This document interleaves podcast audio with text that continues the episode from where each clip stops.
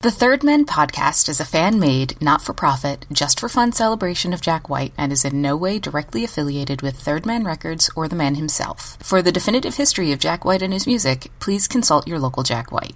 And for everyone else looking for a home, you found one here in a place so seedy. Enjoy!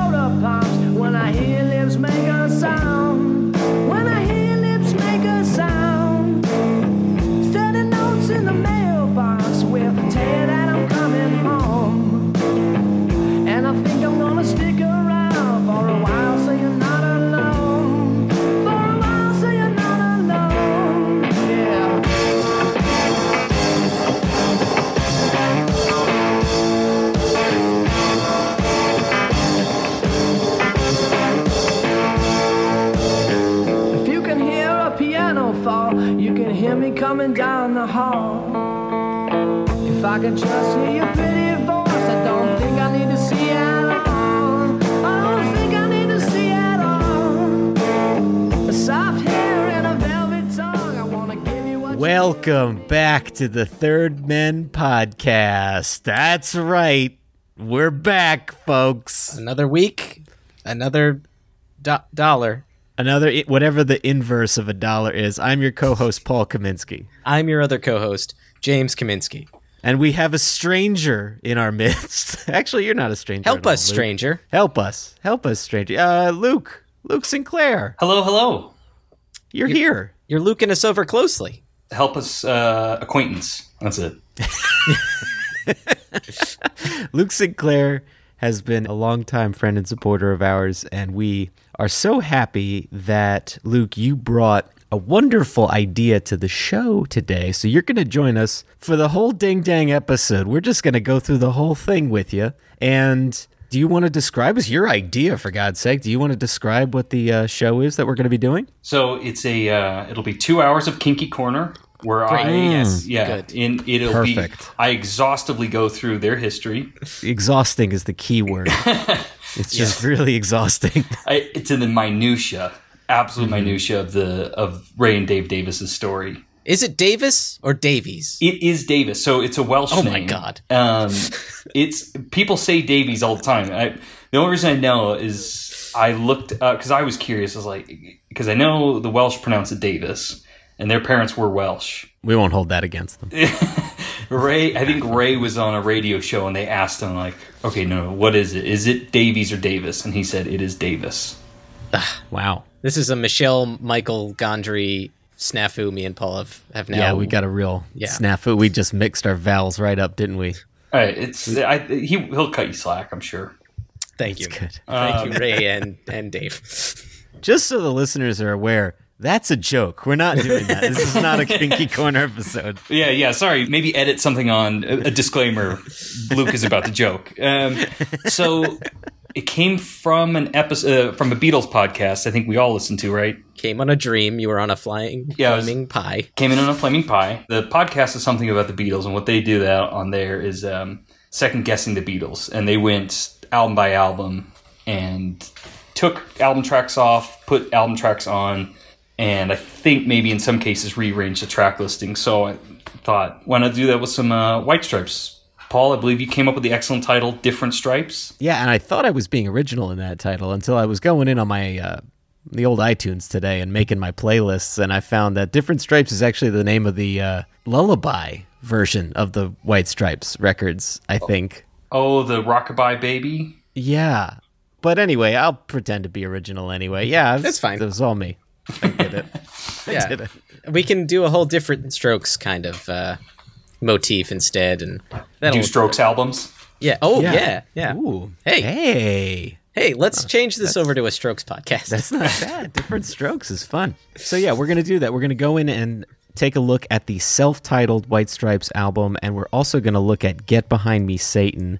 And we are going to recut those albums with just our dream list of like, hey, this is how it could work. You know, I know I recut mine based on like what I prefer about those albums.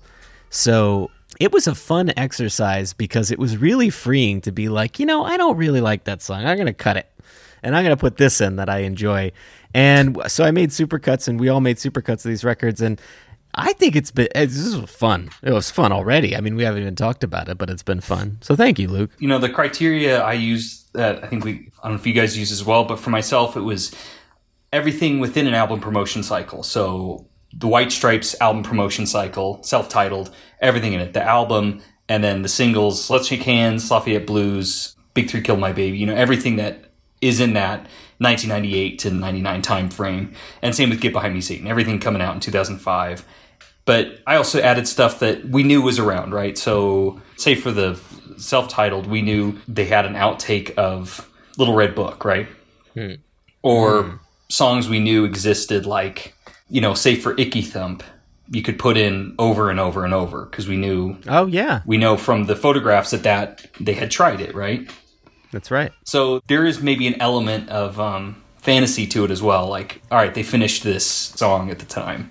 there's an element of fantasy to it. There's an element of alternate history. In my universe, the Nazis had won World War II, and Jack White is creating these albums in Nazi occupied America. So now, I just want to say, Paul, you I just had. claimed your fantasy here. is that the Nazis won World War II?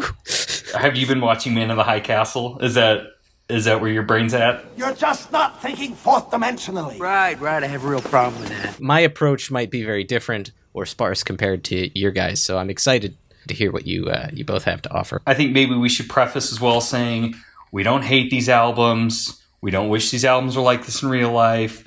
You know, we don't hate these songs. I don't want to be turned into a turkey sandwich myself. there you No. go. There That's is. what we were There waiting for. There it is. You you know us too well. Problem. So yeah, before anybody jumps into the comments and starts, you know, tearing into us because we took off your favorite White Stripe song, it's okay. We still like the song. no, I invite them to tear into me. You're like a rotisserie chicken just waiting for them to just rip you apart. More like a rotisserie turkey.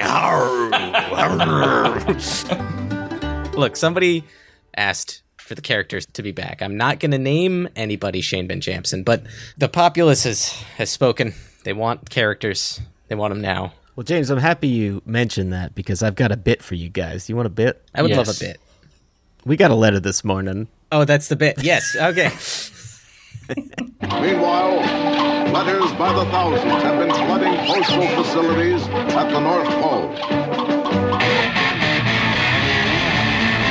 Well, hello there. Oh, I've got lots of letters today. I understand the post office receives thousands of these letters every year. I put them here on my desk. It's your honor. Put them here on the desk. this morning walk through red and red. So look out, love is dead. I love this morning. Do you want to tell the people what we've got a letter this morning or whatever we call this segment is and why it is and all that? We basically have five bits that are about the same thing, so this is just one of those five. But uh, this is when somebody writes us a letter pertaining to our podcast, and we just read it. It's real nice, special, and we read it here on this podcast. Yeah. Well, James, you already kind of you both beat me to the punch on two different things I had ready for this show, but one of them was we got an email from Shane Ben Jamson, and Shane, I just wanted to call out how sweet it was. He he said, "Hey, I, I know you guys are trying to sound a little bit more professional, but I missed the bits." And let me tell you, that meant a lot, Shane, because Yeah. we missed the bits too. But like we've explained, we love them so much they had to die. You know, we Yeah. love them so much we had to kill them. If you love something, you strangle it to death. It's You're right. true. it's true. Um, they were multiplying at a rate that we couldn't stop. And uh, you know, if you came into our podcast home, you could see all of the different Ripley Queen Alien hybrids in tanks. Most of them shouting "Kill me!" Um, so there's a drunk Santa in a tank somewhere going, "Oh, kill me!"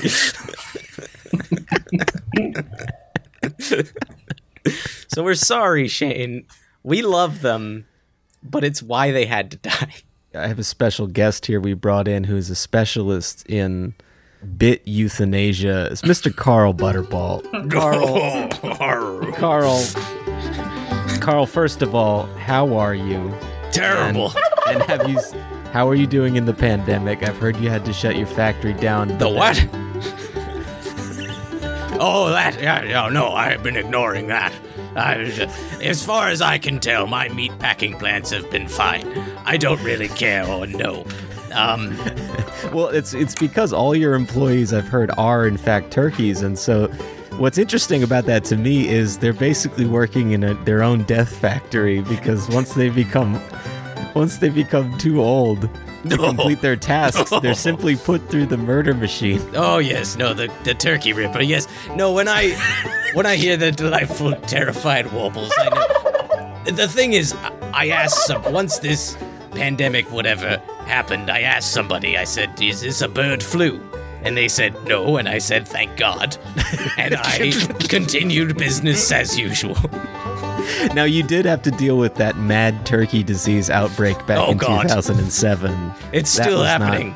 Those turkeys really? are so angry. They're so oh they're oh they're just angry. It's They're like angry. emotional. No, they're very mad at me. They're mad They tried to unionize, but I tore that right down. Now, what part, of the, what part of the union contract uh, uh, talks about how they have to march into their own murder machine? Chapter two, but It seems it's like in chapters. they I need think to they novelized it. You see, chapter two. death, death of a salesman, but it's turkey, and it's not as so much a salesman as a somebody who dismembers other turkeys. yes, death of a bird, I guess. But whatever, it's fine for me. I can still sell the bird. Anyway, numbers are up. I think. I don't really know. James doesn't. Um, I can't help but notice your mask. What is that made out of? Turkey feathers. Turkey It's- feathers. It's literally not protecting anyone from anything. No. You could just spit right through this. Watch me. Gotta listen. Gotta see that beak. Anything I've been implementing in my turkey factories, I've learned from Lana Del Rey. Yeah, big Lana Del Rey fan is Carl Butterball. Yeah. yes. Well, uh, this has been fun. Anyway, thank buy you. shares in in Carl Butterball's family farms on the shorts market. I think. Anyway, get get get on me, Reddit. All right. Um, that was Goodbye. just- That was just for you, Shane. You sick bastard. And that's been a letter this morning, and also a turkey thing. Goodbye.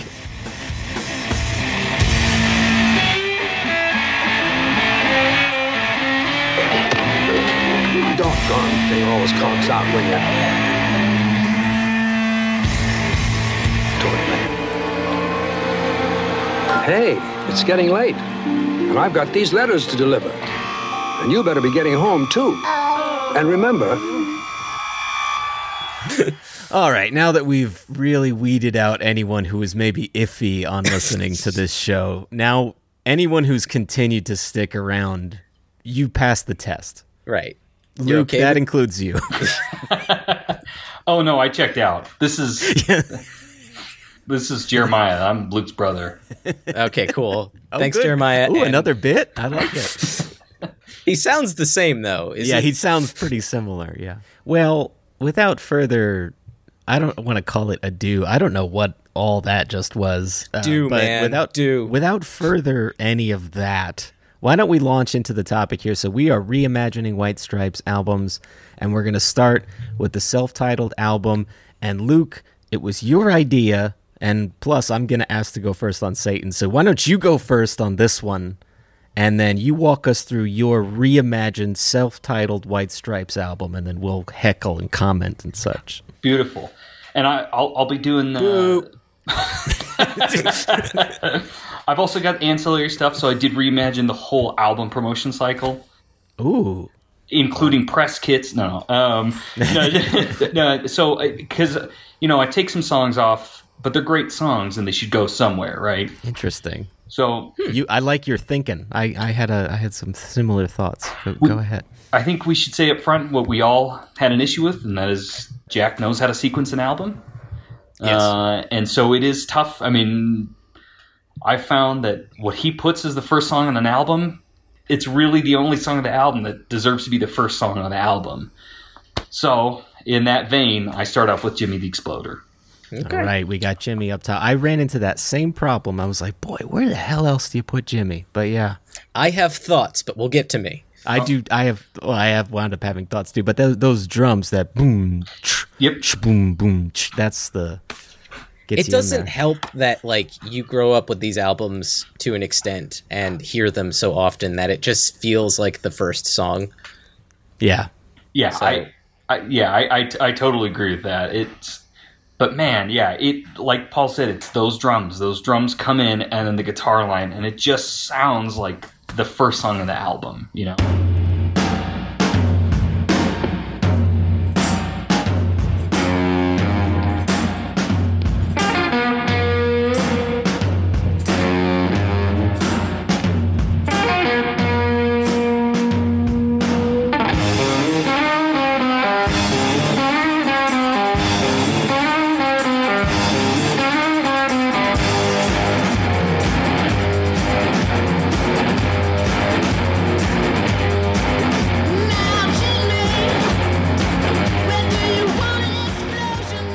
It's going to be a little boring up front. Okay, so my next is Stop Breaking Down.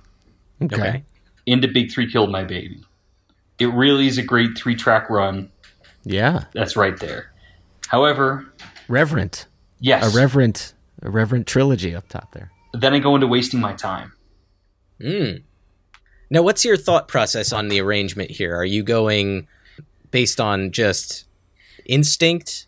Are you having some instinct blues on this situation, or are you going with with speed of songs? Like, what are you going through with with these? So I think first what I did was I went through and I cut songs from the album. So and maybe to backtrack again is I think the my thinking of this first started by Elephant, Get Behind Me Satan, and Icky Thump are all double albums, right? If you buy them on vinyl, Yep. they're double albums, but they're not true double albums, right?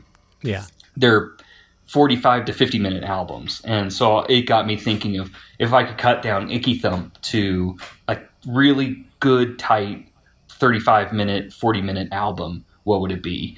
And Paul, you guys have talked about that on, um, now hear this. Yeah, yeah, yeah, on, on Now Hear This, you guys have talked about that. And Ryan would talk about, uh, what, nine, I think nine, Nine. songs. This is perfect, right? nine tracks. Yeah. Meanwhile, the debut White Stripes album is 14 songs. No, it's 17, isn't it? Is Yeah, it? I- yeah, it's seventeen, I think. Yeah, Wait, really? What? it's I a looking lot. at? Yes. Sorry. 17 songs. so yeah, my first thought process started by kind of cutting out the stuff. I was like, what don't I need on this album? This is the first thing, maybe, you know, comparing to the original track listing that I cut, because track five is Sugar Never Tasted So Good. I cut that because it was already a B side, right? Oof. Wow. Could not bring myself to cut that one. No, That's couldn't do it. It was a tough one. courageous of you. It was it was a tough A one 'cause it- mistake? because it is a great song on the album. But I have to go back to I don't want to be a turkey sandwich myself. Okay, okay, It doesn't mean I hate Sugar Never Tasted So Good. So I don't need to hear from fair anybody. enough. Fair enough. It's a great song, but it was already on the B side of Lafayette Blues. I'm gonna cut it. Oh, wow. That's a Um, bold bold choice. Let's see how it plays out. But it always has to go well with the song that was before it, right? Yeah. It always has to match in some way, whether it's a you know, the previous song is a fade out and the next one's a fade in and it sounds really good together or an abrupt end with an abrupt start. You know, it varies depending on each situation, but you know, I do like a couple of acoustic numbers next to each other and sometimes it's I like quick variety, whatever makes sense. But when I did this, I did plug it in to, you know, I did actually make the playlist and made sure Yeah. Same. it all it, it still sounded good, right? So it, it, this isn't just haphazard, you know, this over here, this over here. Yeah, I took mine on a test run this morning and made a couple changes based on that, right? Because it has to have Yeah. a flow. There's got to be a flow Yeah. to it. Yeah. this morning I had the Get Behind Me Satan track listing down, and then I listened through it, and I was like, nah, this needs to be here. This, you know. right, that's right. Yeah, same, uh, same. So I think Big Three killed my baby. Into wasting my time. Into Susie Lee. okay. Okay.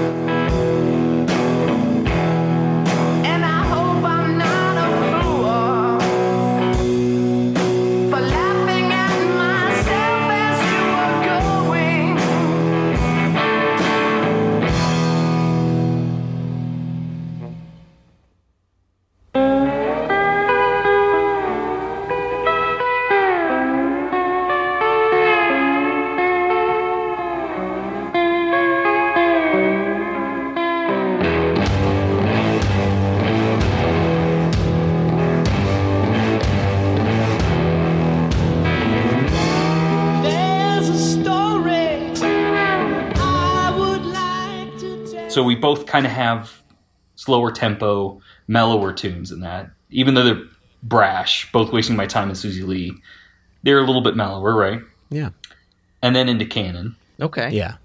Cannon's kind of essential. Got to keep. I think you have to keep Cannon. It's that, Cannon. It's that guitar riff. It is. Can- yeah, it is Cannon. It is. Damn, damn, damn, burn, burn, burn. Yeah, and this this is maybe the like the next change I make because I feel like this album ends twice.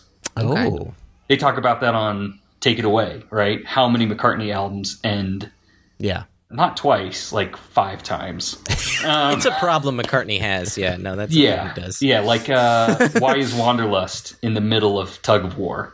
Oh God. That's a good question. There's a lot of problems I have with Tug of War. Love that album, but yeah. Anyway. Yeah, tug of war kind of peters out into a big fat sack of nothing. S- sidebar on Tug of War. I so I do love that album. I agree with I don't know if it was Chris or Ryan that said, "Oh no, they said this about Egypt Station that they should have done a Ryan Tedder EP." Right? Hmm. Yeah, I, I don't agree with that. I mean, I actually was just arguing with Chris about this yesterday. Yeah, I, I like the Tedder stuff. Oh no, I do. I do too. I almost feel like with Tug of War there should have been a Stevie EP, Okay. a Steve P. A Steve P, if you will. yeah. Yes. Oh, I think yeah. there should have been an MJP. Yes, that's true. What's there that you're was, doing but- with? Yeah, oh, that's cool. yeah.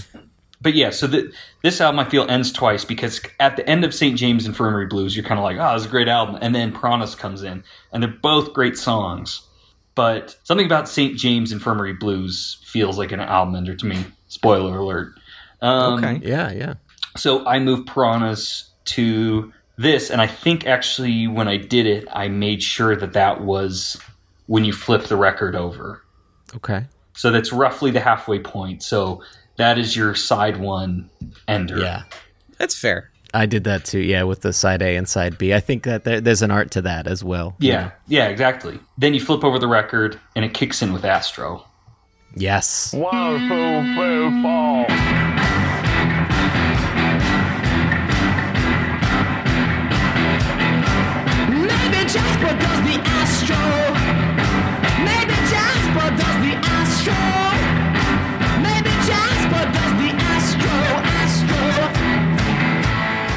You know, so you have to make sure it works both ways. Piranha's into Astro, I think works really nicely. Yeah. That's a great side opener, Astro too. Yeah, that's I, I think, and I think that's what I figured out when I was doing it. I realized I had a different track listing, and then I realized, oh no, no, this is the side B opener. It needs to be Astro. Yeah. Astro into Screwdriver, mm-hmm. and then this is where I cut one more cup of coffee. Yeah. That- I mean, you, I'm going to agree with you there. I think all three of us cut one more cup of coffee. And again, it's great song. It is going to go elsewhere. I'll get to that when I'm done with my track listing. I go to Do after Screwdriver, Okay. okay. and then into Little People. I kept Little People. It was for a second I almost didn't because it's one song I tend to forget about. I have a little thought on Little People, so I'm excited to. I kept it because because you have to. You have to literally for the little continuum. The But may I remind you, if he didn't start the little thing on this album, which is his Oh. first album, it wouldn't be a thing. so Alternate history. So this is where Marty McFly starts to disappear because we've removed little people and little room and little bird and little ghost all disappear in the picture until little people punch Biff Tannen. Joey, Let's make some wake up juice. But I think in this way, then Little People gets highlighted because it gets lost in that like three quarters of the way through the album, quick succession too. Because I think those maybe are those are a little bit shorter songs on the side. Um, Yeah. I cut Slicker Drips. Yep. Um, Okay. Again to help highlight Little People. Then comes in Broken Bricks, one of my personal favorites. Period Yeah. of the White Stripes, and then end with St. James Infirmary Blues because to me that big piano at the end that always feels like the album closer.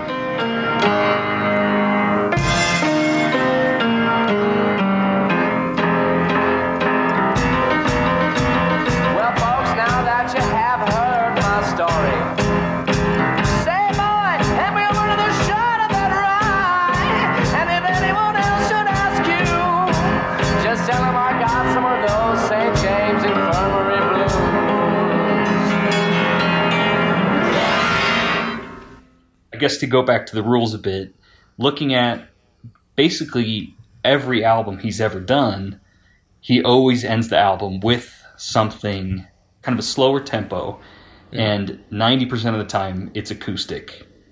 Sure. and whether it's piano or acoustic guitar, I think I Fought Piranhas is one of the few actual exceptions to that rule. But otherwise, it's This Protector, Southern Can is Mine, I'm Lonely. It's true that we love one another, Effect and Cause. I mean, it even goes into Dead Weather Raconteurs and solo stuff. Yeah. He usually ends with something acoustic and low tempo. But I don't think Piranhas is that much of a departure from that though, because Yeah. Piranhas is it's moody. It's a bit of an atmospheric piece, which is kind of what you're describing. It just so happens to be a band, you know. I agree with that. I, it's more in the blue veins and Yes. Old Mary. Like that, probably the most radical one is the album closer on Blunderbuss. That is much more up tempo, electric. That's Yeah. probably the oddity because otherwise you have Want and Able, the Al Capone one. yeah, the Al Capone Oh, one, the end um, of Boarding House Reach. Blunderbuss, I feel like ends multiple times, and it, that's my biggest complaint with Blunderbuss. I feel like that one just goes on. I love all the songs, but that one is just cram packed for me at the back. I, that's why I like Humoresque. Lazaretto so much. Humoresque, yeah, that's right. Humor, yeah. But that's why I like Lazaretto so much is because I feel like that is such a tight sequencing, and there's, you know, even though I'm not a huge fan of Want and Able, like that's a pretty good spot for Want and Able if you're gonna put that someplace.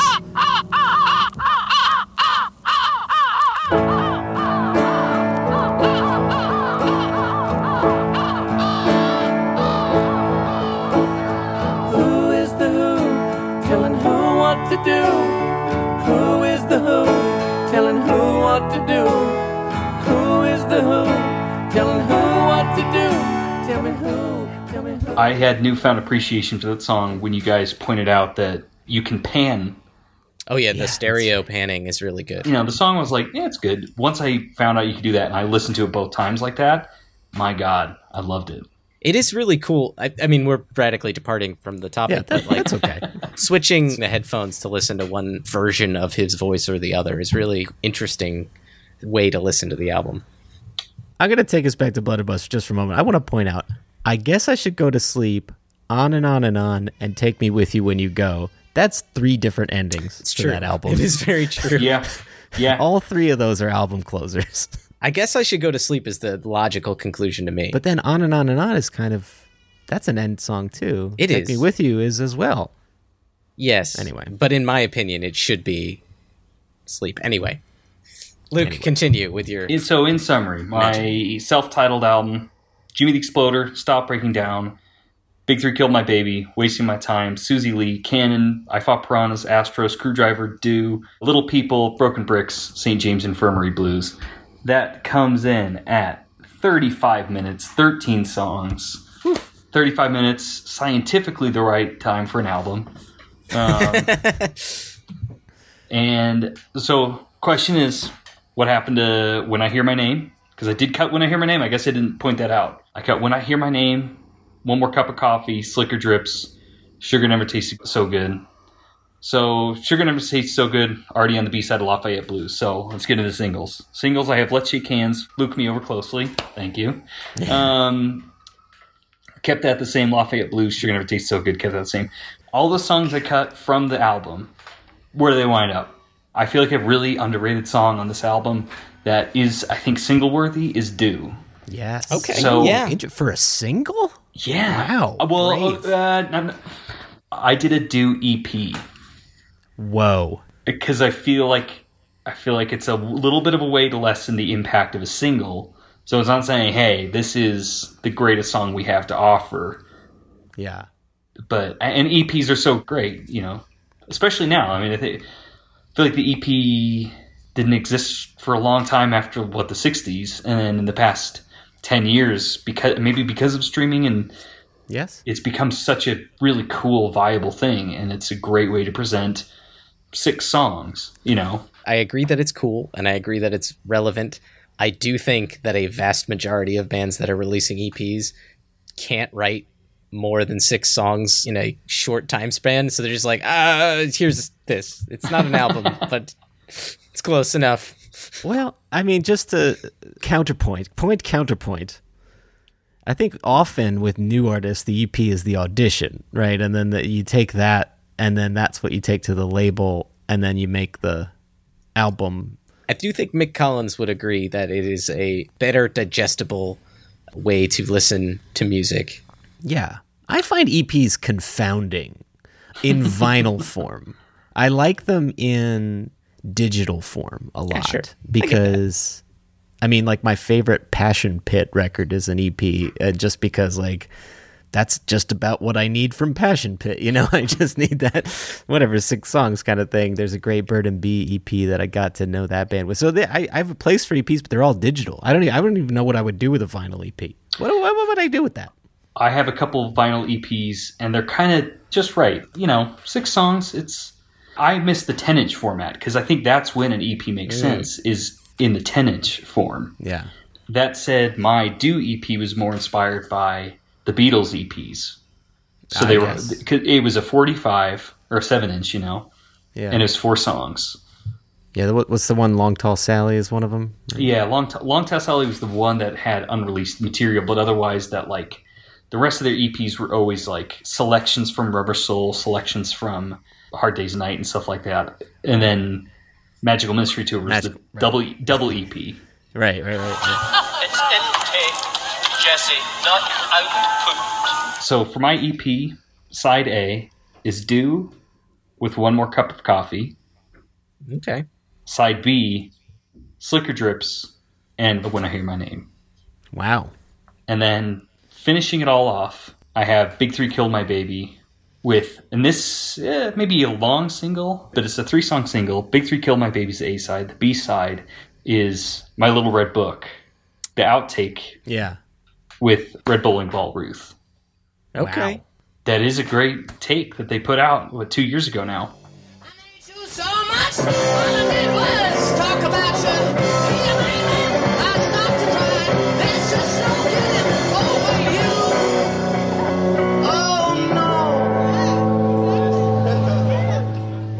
you. Be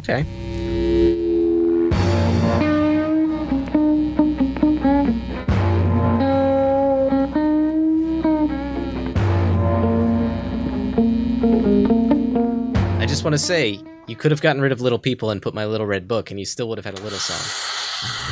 Ooh. He gotcha. He did. Gotcha. He did. That's it.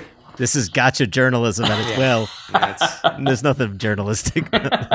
no, it's terrible. Anyway, we've Oh, really, so- I keep forgetting we have a guest. we, We we, gotta we be on really are behavior, yeah. steamrolling right over Luke's EP. I'm Luke, sorry. I love the EP idea. That's a weird, moody EP though. That's a that's one that you're not. You got to be in the right state of mind to put that one on. That's uh, but that's kind of what I was thinking. It is all kind of that, you know. Even though the B side is, you know, Slicker Drips is a little bit faster paced and a little bit more electric than the first side. Yeah, it does all kind of have that similar vibe. But I think Do sets the tone for the rest of the EP, and Sure. especially like we were talking about, that is a good way for a band to establish itself as with an EP. So it's almost like if the White Stripes started today, they might release this EP what a month before this album or six months before this album. Yeah. Okay. "Do" is such a great song, and um, I feel like it needed a little bit of a highlight for that. Wow. I think me and Paul both agree it does need a highlight. Or uh, would you mess with the length at all? Would you go double length or something? Would you go an even an extended do? Or are you not messing with length at all? I don't know. about It's it's perfect. I think it's just uh, the song. It's oh, you mean for the EP? Yeah. and then it's an edit on the album. Yeah. I could, I'd or be do you do do you have do like come back at the end like band on the run style at the end of the album or at the end? Of at the end of the EP? Do you weave do through everything, or better yet, would you do that with Cannon because he does that live?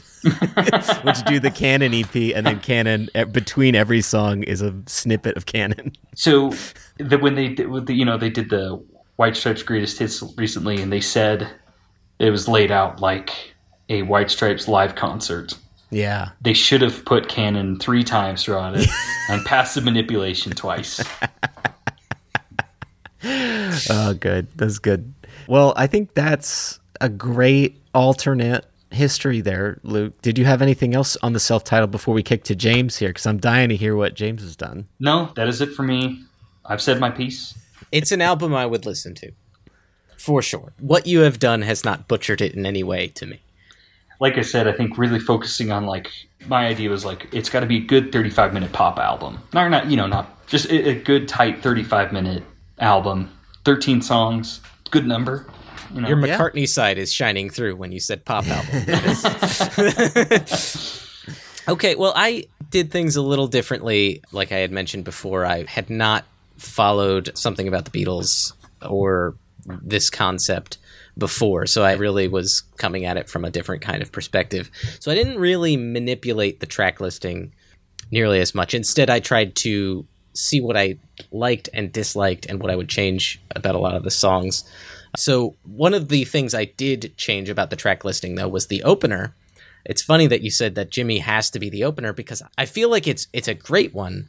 However, when I hear a White Stripes album, and specifically when I think of what should have been the initial White Stripes album, to really kick in the door, I love kick in the door songs. Yeah. And I thought Broken Bricks would be an Oh. excellent way Wow. to get people right into it and to figure out what this band is and what they're doing. And I thought Broken Bricks would be a really great way to start the album.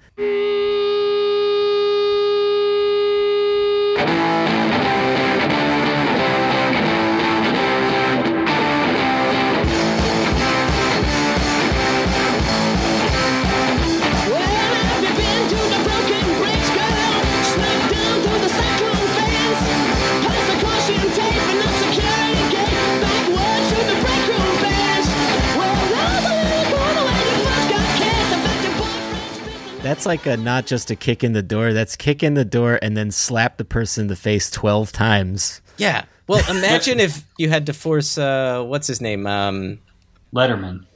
Letterman. Thank you.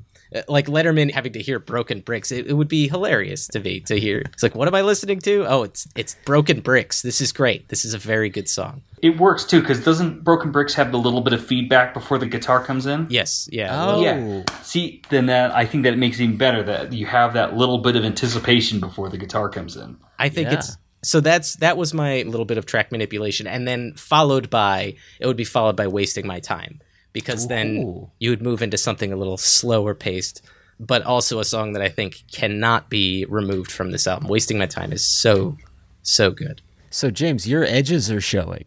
This is an edgy recut. I'm sorry. recut. I'm it's very an edgy sorry. recut. No, no, no. I mean, I think that's a side of the White Stripes. You know, it's that's one of the things I was thinking about going into this is like what the band represented and what the albums represented tonally, Mm-hmm. and what you're doing is you're taking the hardcore stuff and not hardcore like.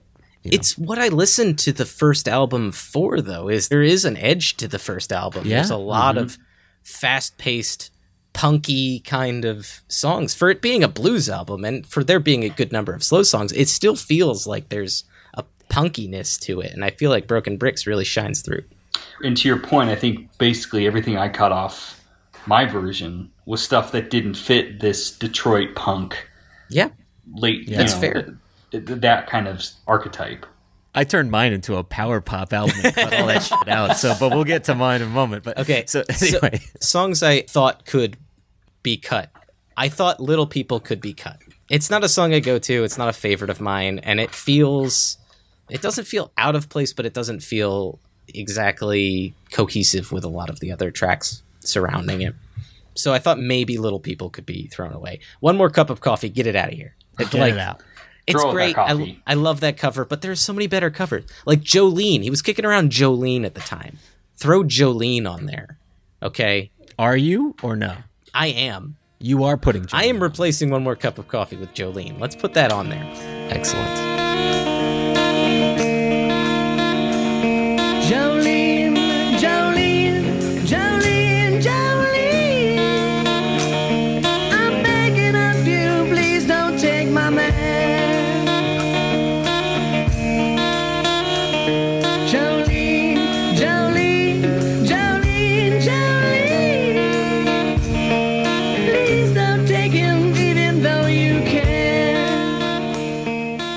And then when I hear my name, I don't love this song.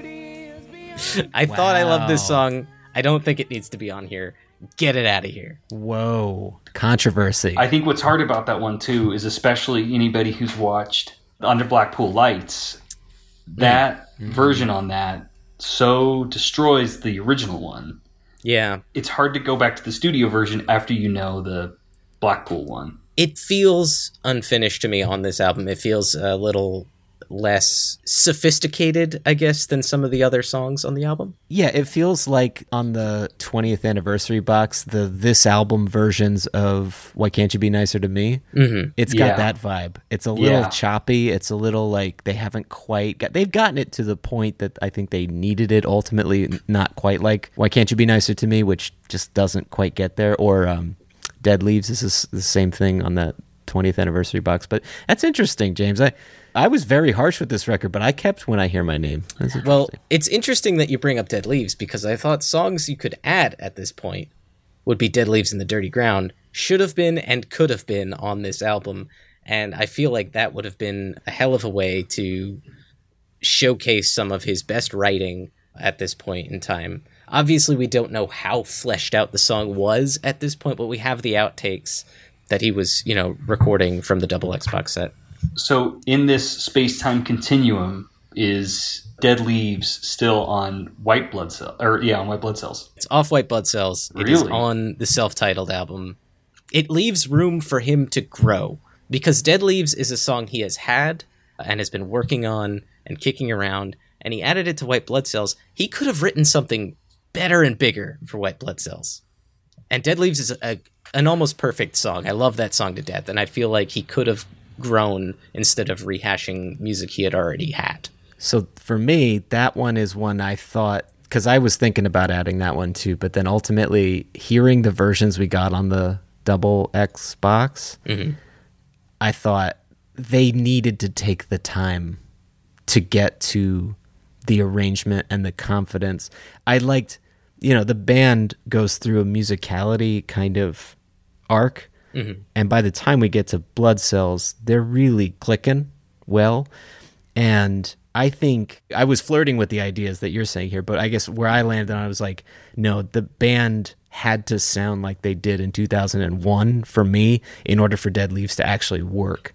If we had got it here, I feel like it would have gotten buried on this debut album and probably would have gone the way of Screwdriver. And I fucking love Screwdriver, but it's kind of buried on the back of a on the back of this album. I I Yeah. sort of agree with you. I agree with you to the extent of it sounds the polished sound you couldn't have gotten until 2001. Like it wouldn't have fit. Like I can reimagine it like, oh, they made it perfect for this album. But their sound on this album obviously Dead Leaves would have sounded different. However, I think Dead Leaves has a certain teenage angst to it True. and I feel like Jack was in his prime angsty phase at this point Yeah. in time, and I feel like it could have had a more cutting edge. You were talking about this is me giving you the edgy version of this album. I think an edgy version of Dead Leaves, something that really it, it would be harsher, less poetic, but equally as cutting. I think Dead Leaves could have fit. All right. Anyway,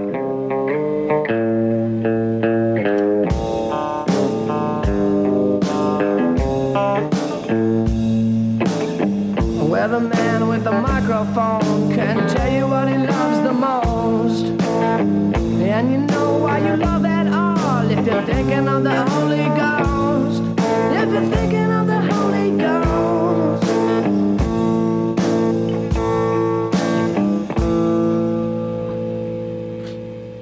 I would add handsprings into the mix. Oh, that's a good addition, James. Nice. Uh, you did a good. Thank you. Handsprings is one of my favorite Is it too late to change?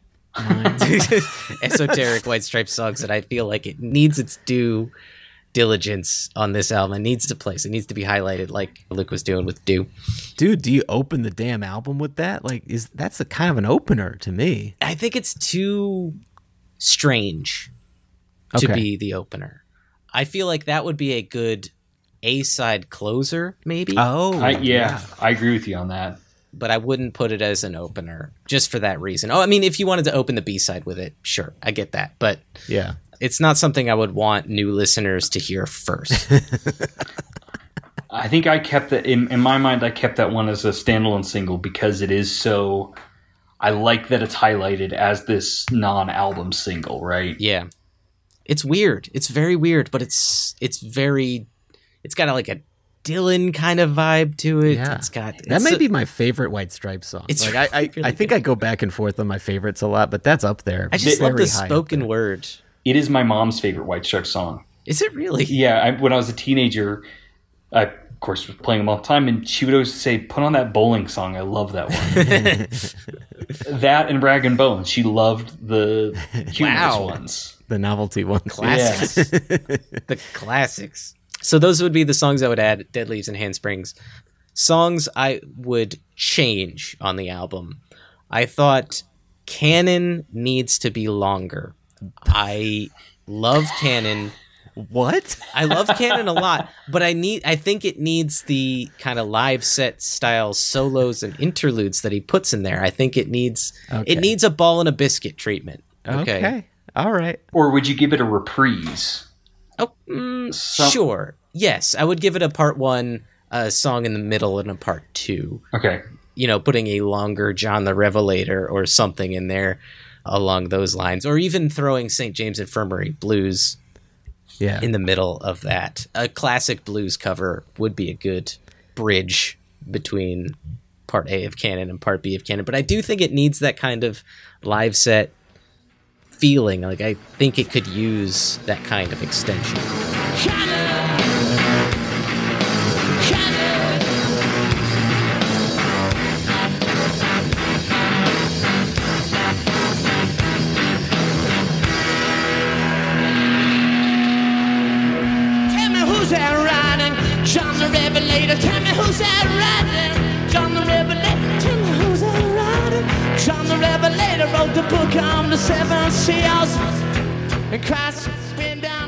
Was he capable of it at this point in time? I don't know, but I'm imagining it, and it's great.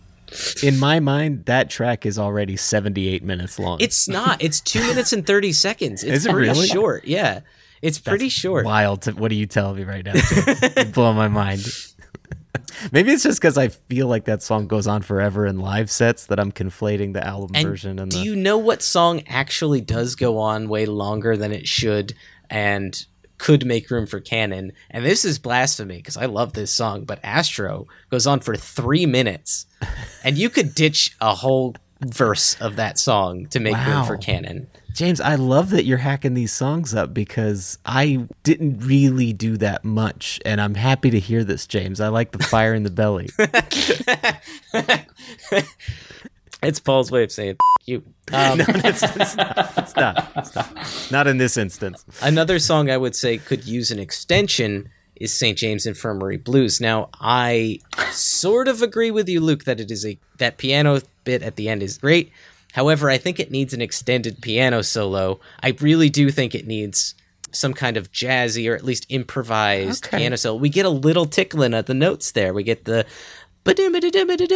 like at one point, and it just kind of peters out and the song kind of fizzles out but it could use some kind of improvisational piano solo or whatever a la his guitar solos or at the very least you don't hear any meg drumming at the end of that song it just kind of ah. ebbs off and i feel like you could at least use some meg's cymbal crashing or drum bashing or something in there When you first said that, I was thinking, what are you talking about? And the more you talked about it, the more I'm like, yeah, that does kind of need a piano solo in there. That's a, that's actually that's a great idea.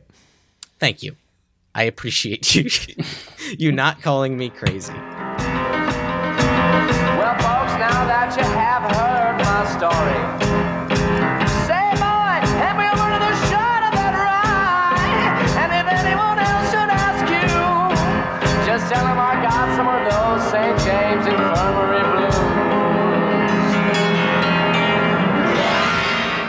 Some additional stuff I might change. Obviously, I think Jack had thought it, and I would also agree. Kind of toning down the reverb just, just, just, just a Just a bit, smidge? just a scotch, just getting it a little less echoey. Uh, it's it's interesting, it's cool, but it doesn't. I don't feel like it fits in with the rest of his catalog, with the exception of De Stijl.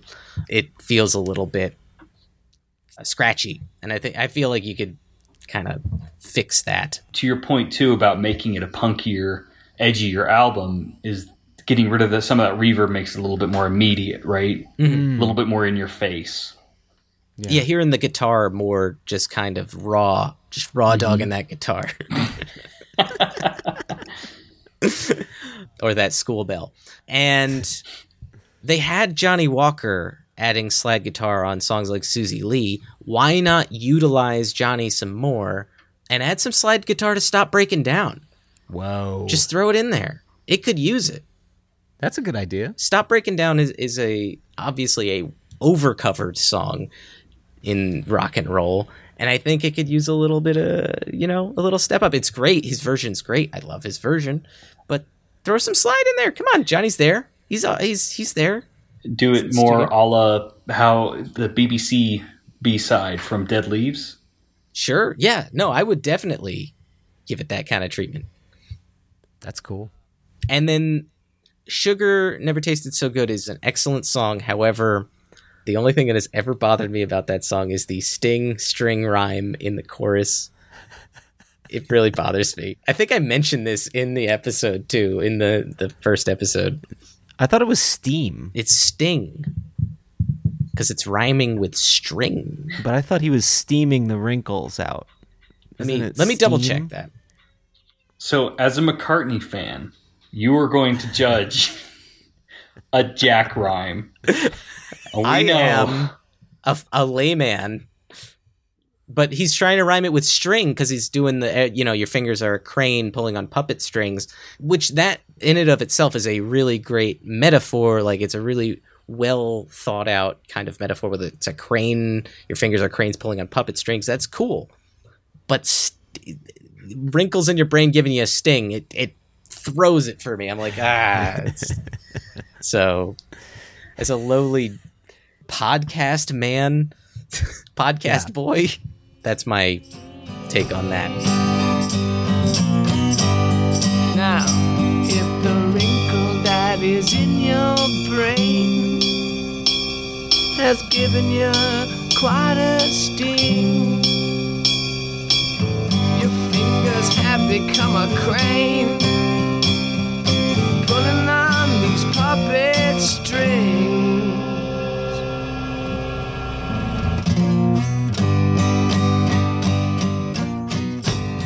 I've got no problem with the rhyme, but I do. like, Obviously, I took it off my album, Okay. and nothing against the song. It was just like I said, it was already B side, and like we had been talking about, I wanted a little bit more of a focus on the Detroit punk sound. Personally, I don't think I think that is one of Jack's greatest songs. I agree with mm-hmm. Brendan Benson on that. I do think it's one of his best White Stripes songs. It's really interesting. It's got that kind of poetic feeling that I really enjoy from his music.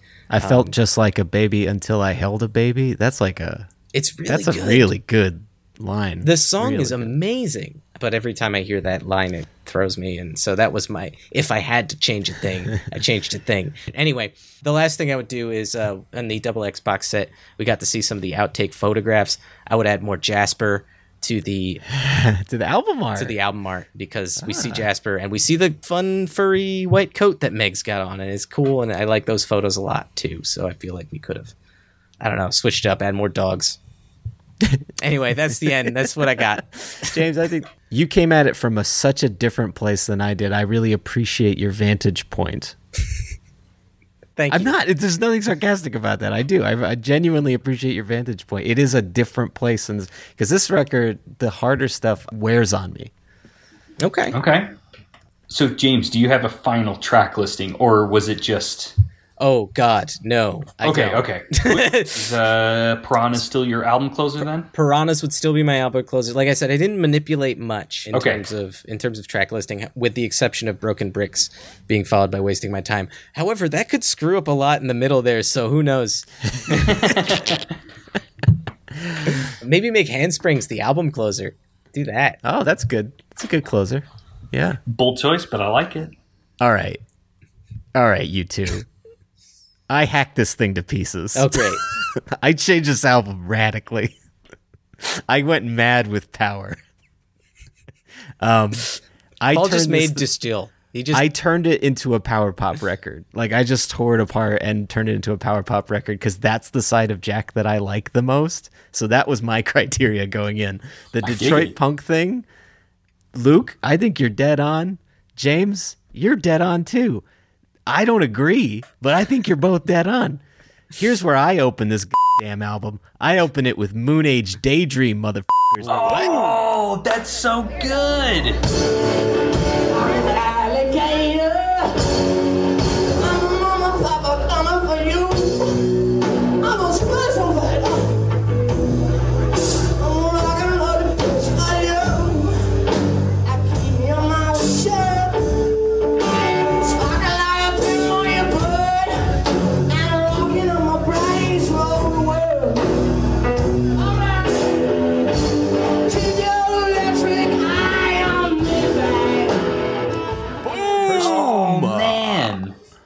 We get a little moon moon age daydream at the top there. It's the song they that got them together. It's kind of a nice album opener anyway. They were playing it live at this time. Pop that shit on there. That's that's where that goes.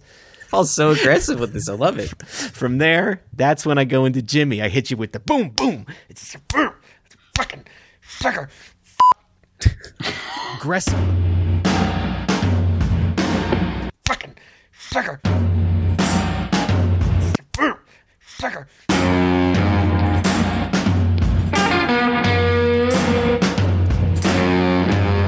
But see, I go Moon Age into Jimmy because opening on a cover is kind of weird. But at the end of the day, I was like, whatever, it's my album, it's fine.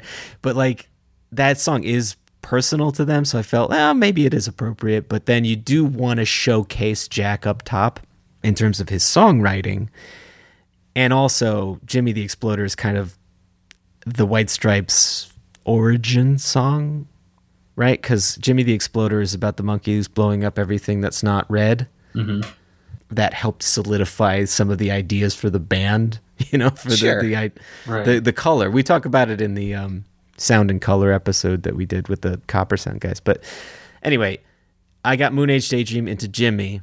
And then after Jimmy, I go to Stop Breaking Down. Now, I know that's two covers in a row, but I'm going to be honest with you guys.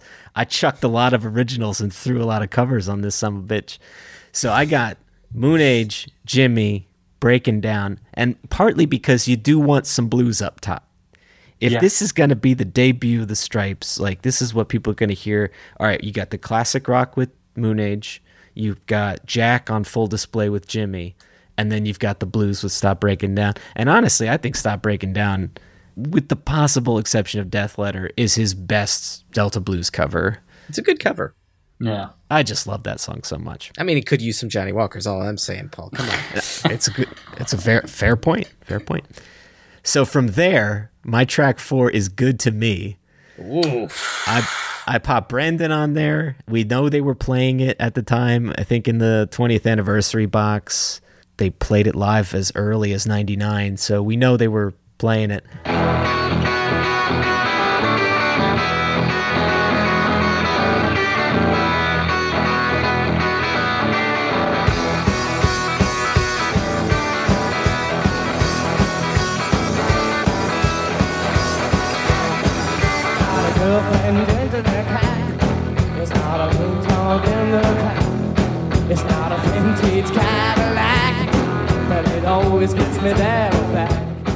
Imagine Jack blowing up with Good to Me and Brendan not.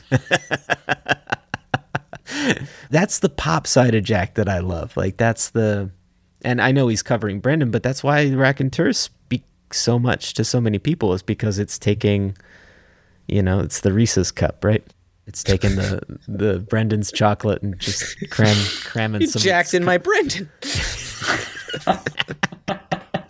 I also really love that cover, so that's where I put that. I put that at track four here, and then I go from "Good to Me" into "Sugar Never Tasted So Good" because I would never cut that song. You monsters, leave it alone. I didn't cut it. I Leave. just changed it. Leave "Sugar Never Tasted So Good" alone. To be fair, to be fair to him, and to go back to my bullshit, I went on Rhyme Zone and couldn't find a better rhyme for string. So they could go with my misheard steam. That's all yeah, I'm saying. sure. So from Sugar, I go into the studio version of Jolene. All right. James, I agreed with you on this. I think that song is a great that showcases Jack's countryside, right? Yeah, it's He's good. got the country thing too. So that I'm putting all the little Jack spices into my soup here at the top in side A. That's probably the one thing missing from this album, right? Is that All covers. countryside. Oh, Yeah. Yeah, it, that doesn't come in till I think the next album. Is it in De Stijl? I mean, I guess Southern Can kind of has some country flavor, even though it's Delta blues. But Jolene was a B side for De Stijl, so Sure. Yeah, true. And then I closed side A with Astro because I couldn't find it in my heart to cut Astro. I just like that song so much. And that was, it seemed like a good side closer. So side A, Moon Age Daydream, Jimmy the Exploder, Stop Breaking Down, Good to Me, Sugar Never Tasted no- So Good, Jolene, Astro. That's seven songs side A. Side B, I open with I Fought Piranhas. And here's why. Hear me out. You flip that record over and Yeah, it's a cool way to open it. Yeah. It's kind of a nice opener. And I kept side B a little moody. So I have all the I front load it with all these different showcase songs, and then side B I keep a little moody because from I Fought Piranhas I go into Do. Now those two together, that's starting to build a mood. So all right, yeah, we kicked in the door on side A, but now I'm kind of understanding the the jackness of it all. I was flirting with cutting Cannon because I don't love that song like some people love it, but it is a great strong riff. And I know he doesn't like that term, but part of Jack's appeal is riff rock. I don't personally find it offensive. I don't love this riff, but I think it's one of the better riffs and a band defining riff on the record. So mm-hmm. that's why I kept Cannon. And I go from Cannon into When I Hear My Name because that also to me seemed like a defining White Stripes song. Kept When I Hear My Name. So now is where I go mad with power. I'm going to take the first 30 seconds of my little red book and then I'm going to splice into Screwdriver.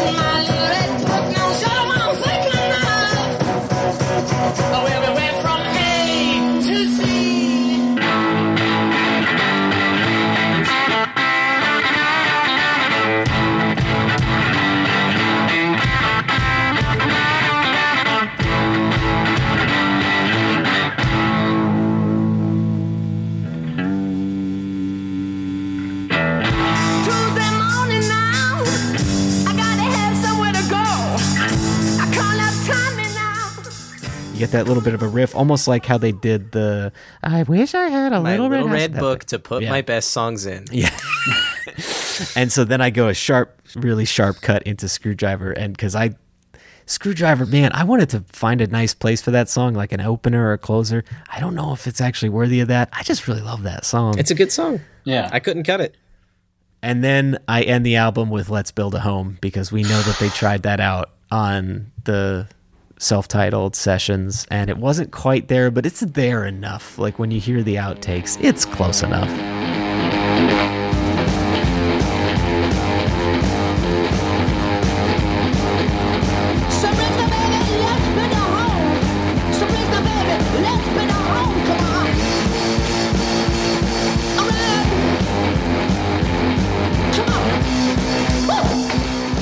think it's fair to say in our little fantasy as well, you can fantasize that maybe they finished it.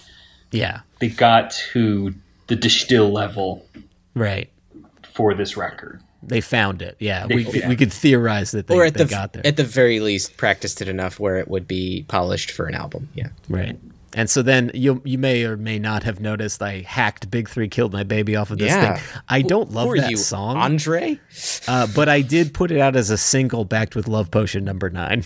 Now, Wow. oh, that's see, that's good. I like that.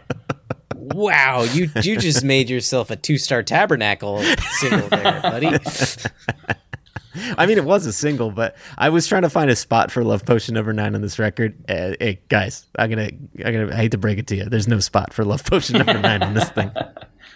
Well, you got as close as you could have to making it an album where it would feel cohesive. Yeah. You have a mostly cover album. And I I love know. that. You have an early Beatles album. Yes, I realized just now that that's what I was building. Paul, why didn't you add any Little Richard to this? I, I, I don't know if he's ever covered Little Richard. I Has he? feel like he should. Uh, Now. he- they did. they did. Oh my, oh my soul. Uh, Oh, that's good. Two Star did right, or no, the Bricks. Yes, you're right. Yeah. Or was it the Go? Or No. was it?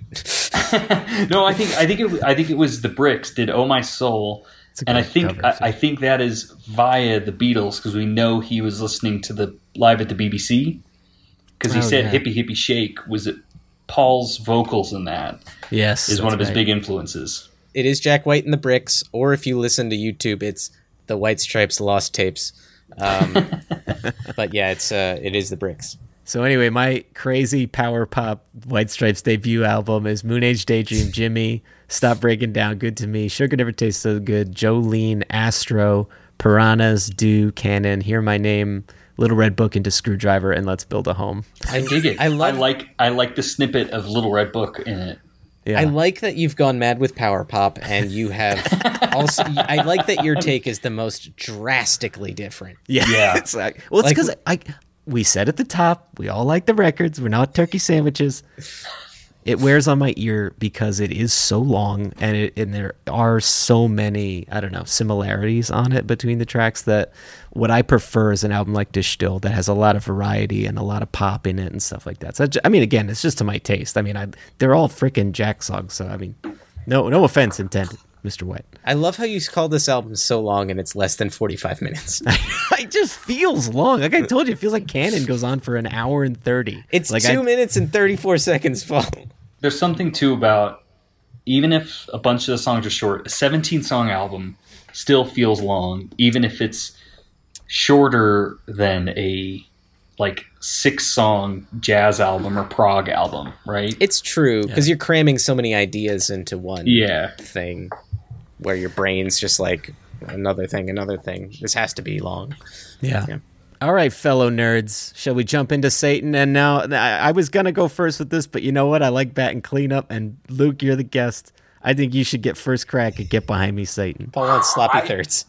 I don't know because so my recut for Get Behind Me Satan is big. Oh boy. So my thought on it was so Get Behind Me Satan is my personal favorite White Stripes record. If I could give you a hug, if COVID wasn't a thing, I would hug you through the computer right now. It was the one that made me a diehard fan. I discovered the White Stripes, or my brother introduced me to the White Stripes when I was 12 by showing me the Fell in Love with the Girl video that had just come out. He downloaded it on Napster. Um, it's a very early 2000s White Stripes discovery story. But it was, you know, I liked the White Stripes. I I remember playing Seven Nation Army on my bass when it came out, and but when, when Get Behind Me Satan came out, that was it. That was the one I like. Was like, oh my god, I love them. So this I gave the full treatment of my all-time favorite album, which is the White Album. Okay. So Wow. this this tying into what I was saying about how like Get Behind Me Satan, Elephant, and Icky Thump are all double albums, but not true double albums. I made this a true double album. Wild. So I went balls to the wall, as they say, on this.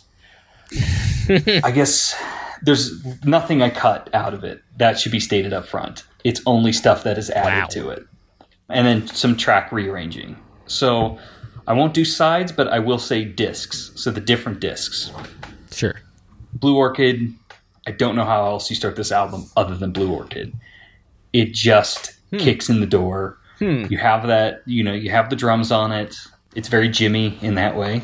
Hmm. And it just, it is the riff. Jack has talked about how when they recorded this song, that was what changed their luck, right? So it is the right song to open this album.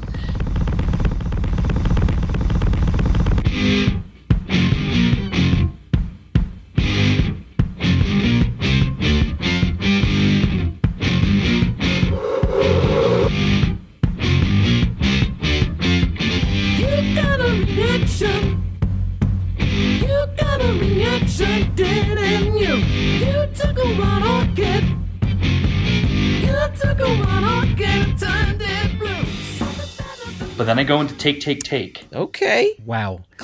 I, That's- I'm not. I'm going to withhold my comment. I'm. I'm shocked that you came to that decision. I. Uh, Yeah, Yes. I, I figured it, it Good kept call. the tempo. I'm wink. I'm winking at you. Good call. it it kept the tempo, kept the energy, it, it kept some of the energy. I think the nurse does, but Yeah. it's much slower. I love the bursts of noise, but I think take take take keeps some of that like energy that's up front. So Blue Orchid, take take take into the nurse, and then from the nurse I actually go into folk singer. So it's funny. You had good to me. Ah. I put folk singer yeah. on this because we know they were they played it on KCRW during that tour, and I think they were playing it a lot just on the tour.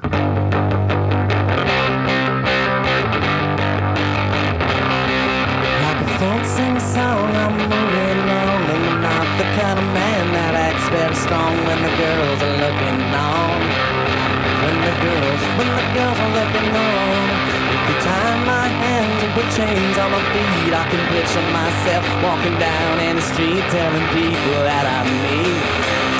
Looks like rain, looks like rain to me.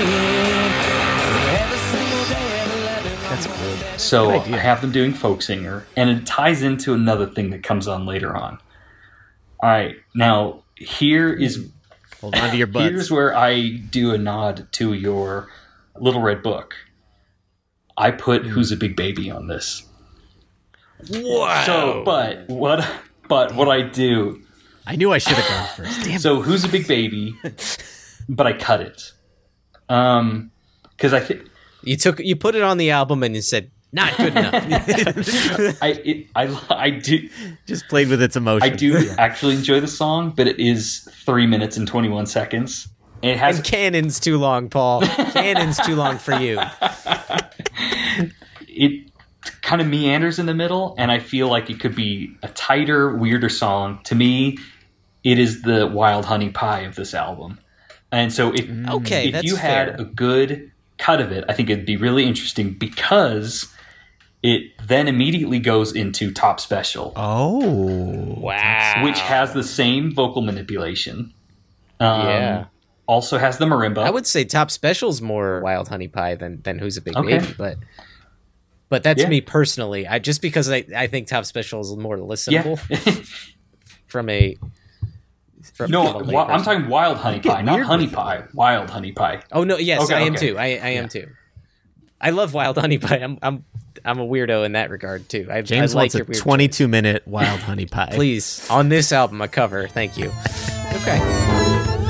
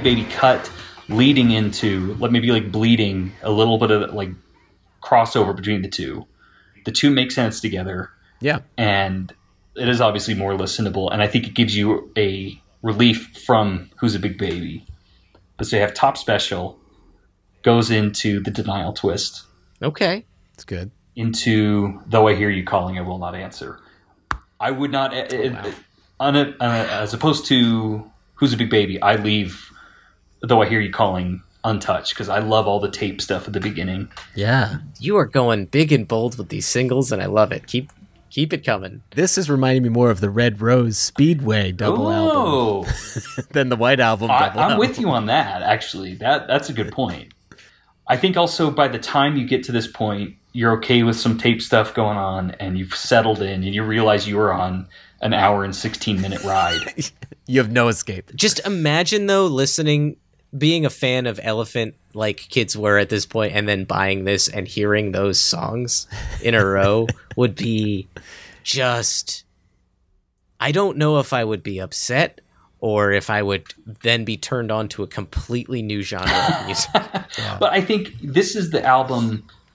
I mean, he obviously did experiment, and he was spreading out. I feel like this is Yeah. the this is probably one of the few times he could have done a full sprawling weirdness, and this is born out of the desire that I wish I we got more of that. Get behind me, Satan! Incarnation of the Stripes.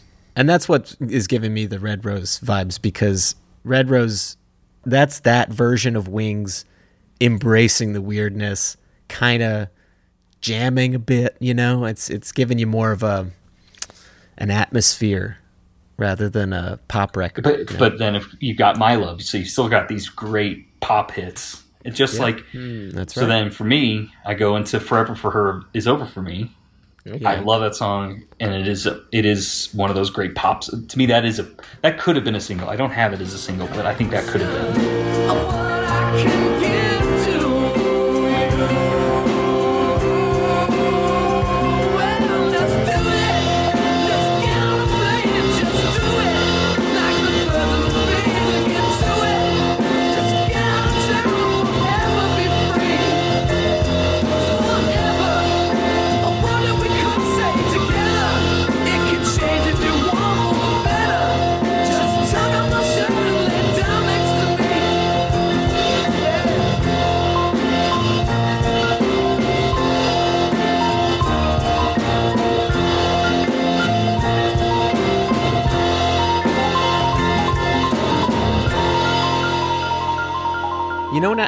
Thinking about it, and maybe it's just because we did all this dodge and burn stuff. I'm thinking of it with a with a string arrangement, and I'm thinking of it like Impossible Winter, and I'm thinking like a blown out pop string arrangement of I it. think you could do it.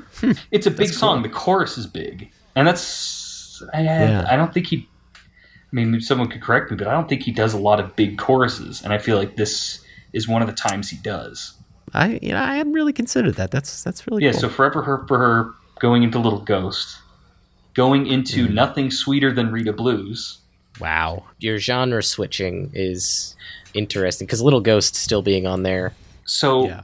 I will admit to when I did this, I used the White Album as a template of genre switching, and so uh, when I was doing this, I was kind of like, well, this is a bit like this can answer to this, and this can answer to this. It's not perfect, but I, I kind of use that generally as a guide for how you would lay out a big sprawling double album. Yeah, So Little Ghost maybe is Rocky Raccoon, that's right. Yeah, and nothing.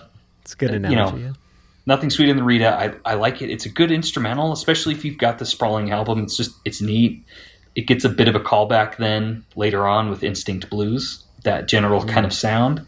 But I close out disc one of Get Behind Me Satan with Shelter of Your Arms, the B side to Denial Twist. Ah, yes. So what I noticed when I did that is now you have all the raconteurs essentially on disc one because you have his cover, you have their Yeah. cover of Folk Singer, and you have their cover of Shelter of Your Arms at the end of this. And you have Patrick with the big. Oh yeah, yeah, it's true. Yeah, so you have this sort of like this premonition of what is to come.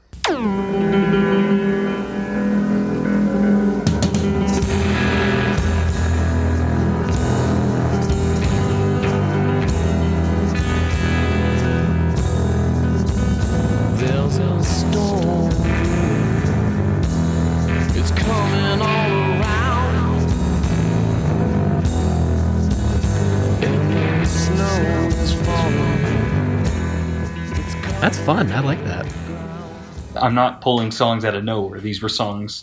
Well, "Shelter of Your Arms" was a B-side, but "Folk Singer" was one they were doing at the time. So, the birthday of this album then is "My Doorbell." so yeah, yeah, Yeah. kick, you kick in yeah. disc two with "My Doorbell," and my wife and I were listening to this cut this morning, and we listened to that. and We're like, oh, it works, and it actually still works as a full album, going from "Shelter of Your Arms" into "My Doorbell." It sounds pretty good. I can, yeah, I can see it. My doorbell also has been ruined by listening to it at restaurants as a song when it is my birthday. So they come out with a cake. They're playing my doorbell. It's it's humiliating. There's really. a dr- there's a drum section just going. Yeah, that's good. It's a good side opener. It's a good. I mean, it was. It's a side opener, I guess, but it's also a good Yeah. disc opener. It's a nice, bright little ray of sunshine. Yeah. That's kind of what's nice about this double album version is on the one hand, it, yeah, it's a side opener, but on the other hand, it's also just a disc opener, taking it as two separate albums. And so when divided, my album turns into two 38 minute albums, essentially. Yeah. So my doorbell into Red Rain. interesting, but yeah, I could see that. It's a little slinky kind of. Again, yeah, following the template, it was the Yer Blues. right. The Yer Blues. Um, yeah. Instinct Blues was cool. almost there, but I thought Red Rain worked a little bit better. Instinct Blues is too quiet and lingers too long at the top for it to be that close to the top of a side. That was exactly why I moved it because it, yeah, it dawdles a bit, and Red Rain kind of gets into it much quicker. Yeah. Um, And then you go into Ugly as I Seem, and then I put on Walking with a Ghost. Good. Good So you call. got Walking with a Ghost. That's your everybody's got something to hide. yeah. All right. So the next song is maybe the uh, is my biggest departure. Store bought bones.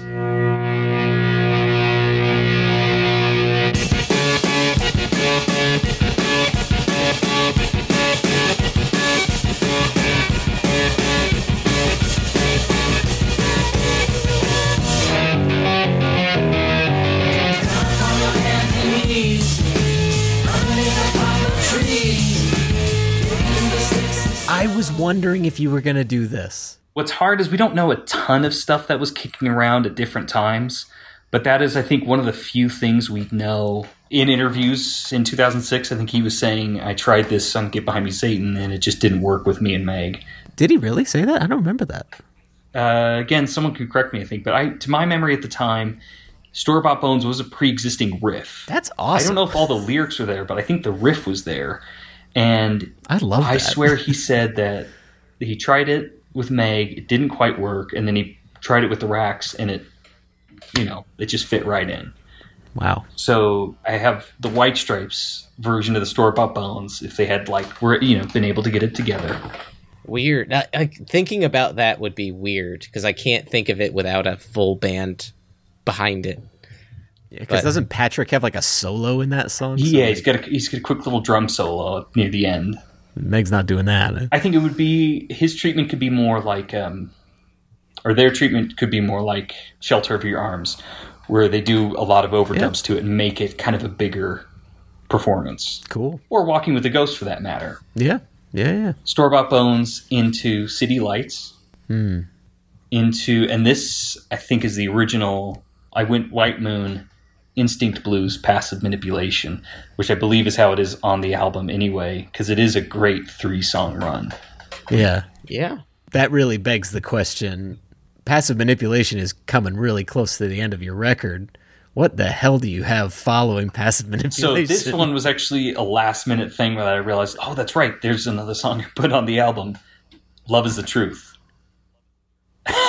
Okay. I knew I should have gone first. So love, love is truth, and I think the acoustic mix that they have on the acoustic recordings, as opposed to the big, the big band version. Taking a step back from the rest of the album that you've created, because you've created a cohesive enough album where I would think Love is the Truth fits on this, because you have Who's a Big Baby and, and all of these other kind of peppier songs, I should say, or at least weird. But thinking about that being the last track on Just Get Behind Me, Satan is you have this really sad, somber, like depressing album, and then you end with this just Coca Cola commercial just snapping along. It's like, whoa, Jack's happy again. All right, Not cool. quite the end, because I still do end with "I'm Lonely." Oh. Hmm. Yeah, no, that's I had to keep the original opener and ender of Get Behind Me Satan because they are they really do belong there. I'm Lonely is the good night of this. Yeah, it's yeah. And again keeping in that theme that he does of it's typically a slower song acoustic in some fashion. Love is the truth. Maybe I put maybe it like I envision maybe with a bit more Meg involvement than obviously has none, but um because it just has the timpani, so maybe a little bit more something from Yeah. Meg. But it felt right just at the end because it's only a minute thirty, so it's this really nice little pop song Yeah. right before the end. It worked just right. So, all right. So the final order I have for this: twenty-three songs, hour sixteen minutes. Disc one is Blue Orchid, Take Take Take, The Nurse, Folk Singer, a edited version of Who's a Big Baby that bleeds into Top Special, Denial Twist, love it. unedited, though we hear you calling, I will not answer. Forever for Her is over for me. Little Ghost, Nothing Sweeter Than Rita Blues, and Shelter of Your Arms. That's disc one. Disc two is My Doorbell, Red Rain, Ugly as I Seem, Walking with a Ghost, Store Bought Bones, City Lights, White Moon, Instinct Blues, Passive Manipulation, Love is the Truth, I'm Lonely But I Ain't That Lonely Yet.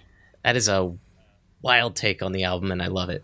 and it pretty much wipes out all the B sides that they had. So the promotion cycle for it would be Blue Orchid with the B side. You've got her in your pocket, the live at Belfast. Oh yeah. Yeah, yeah, yeah. yeah. My cool. doorbell. Oh, this is the other bit. My doorbell. The B side, Mr. Cellophane.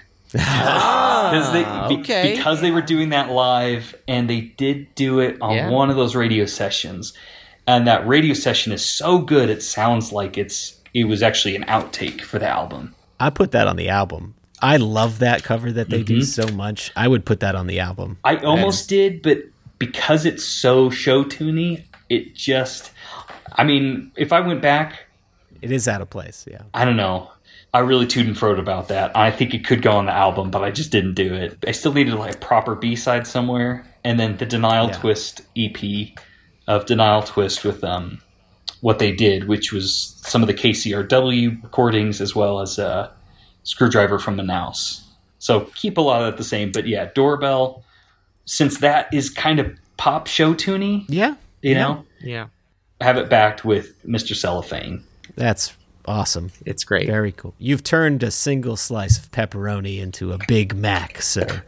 Yeah, It's it felt like the right treatment. It needed to be a big, sprawling, bold double album. That that if there was any time for him to do it, it would have been this. Very bold indeed. Bolder than a Dorito. James, Okay. you cooler ranch host, you. I just want to say I'm gonna take a, a minute to go. Have you guys heard the high contrast mix of Blue Orchid before? Yes. I'm, sh- I'm assuming you have. It's good. It's hilarious to me, and I want a whole album, a Guerolito style, uh, like Beck has his Yeah. Guerolito album. I want a high contrast mix album of just Get Behind Me, Satan. Just please make that.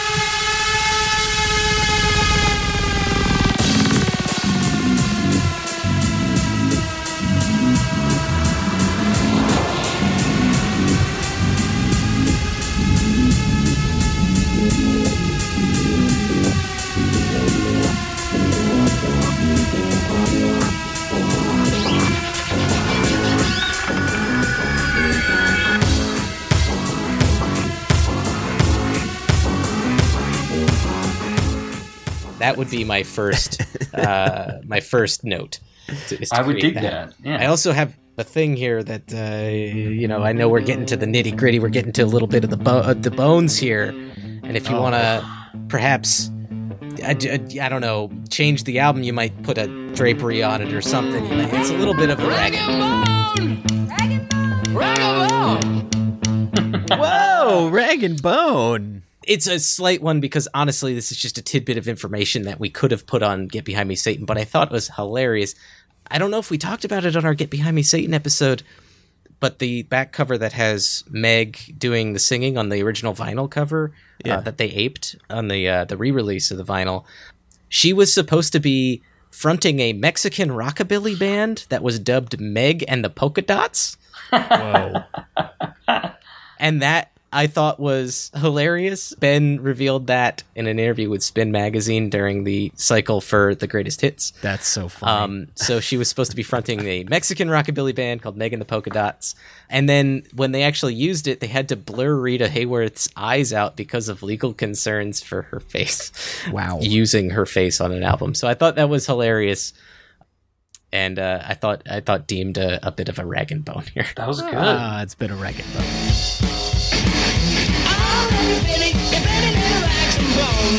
Well, man, look at all this. You don't want it? back to my album slicing and dicing and remixing here. So I though I agree generally Luke, I think we we talked about this earlier, but the openings uh, in general with White Stripes albums are hard to change. It's hard to separate. I do find Blue Orchid to be so drastically different from the rest of the album that I just remove it altogether. Whoa. You But- taken literally all of my time. I know. I'm sorry. and you put it on Elephant. It's where it deserves to be. Blue Orchid deserves to be over there. Just get it over there. Just do it. Elephant or I know we didn't write it then, but just Oh, do okay. it. Alternate history. Yes. You put Denial Twist in its place. Denial Twist would be the opener for the album. You would then move into The Nurse from there. The Nurse retains its second spot.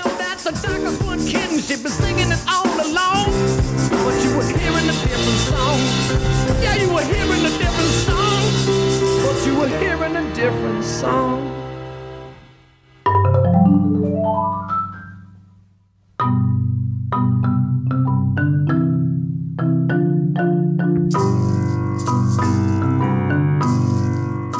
Then you move into the doorbell, and then you move into Red Rain. So that would be my only changes here to track listings that I can think of. I would change the opening kind of setting. So you got Denial Twist, The Nurse, Doorbell into Red Rain. I feel like those four are a quintessential kind of four tracks from this album. I, I, they kind of cover a lot of ground in what this album is trying to cover. Yeah. Yeah. You guys both put Red Rain further up into prominence. Love Red Rain. It's very good. Yeah. And uh, songs I would cut, obviously, Blue Orchid, get out of here. And also Little Ghost. I feel like Little Ghost is, is just too peppy. I'm getting rid of all the little songs. I'm changing history here. Get rid of Little ghosts. You want no little history in this. I want no little history. I want big, big history here. Huge, huge history. What I would add in their places, Luke, you, you were on the right track here. I think you put Shelter in My Arms. I would also put Shelter in My Arms on this album. I think it deserves the spot. Obviously, he's covering it at this time, though it's a B side. It's great. And I would also, I'll go with this. I also uh, would put I'm Sorry, a Flat Duo Jets cover, Ooh. which he is playing in 2005. So he is playing Oh. it canonically at this time period.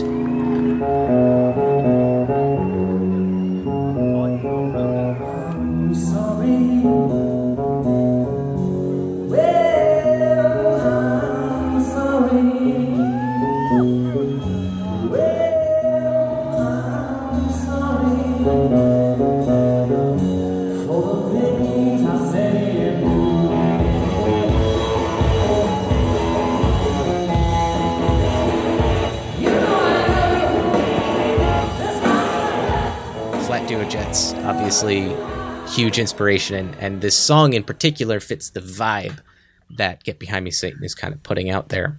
So I'm sorry would be added. On top of that, there's not a lot of covers on this album. Needs one. I mean, Paul put a whole cover album together. Why can't I put a cover on here? Let's do that. Is this the only album with basically no material from anywhere else? Because White Blood Cells doesn't have a cover, but it has the lyrics from Citizen Kane. So aside from Walking with a Ghost, well, I mean on the album itself, is a right? techni- yeah, which is a technical like yeah, it's a technical thing. I don't think there's a cover on this album. Yeah, no, I don't think. and I feel like those are the only two that don't. And I think we we've talked about that in the past. But I don't remember, but I think you're right, Luke. This is where things get a little wonky Ooh. Because I'm dipping into the past here. I would love to have seen aluminum on this album. Oh, I, I feel like really dig that. That's a cool idea. aluminum would have fit in perfectly right That's after really ugly as i seem and before Yeah. you know it's like i think it would fit just stylistically tonally. I feel like it would have been a kind of punch in the face between some of these slower songs. So Aluminum would be a fun thing to have had on this album.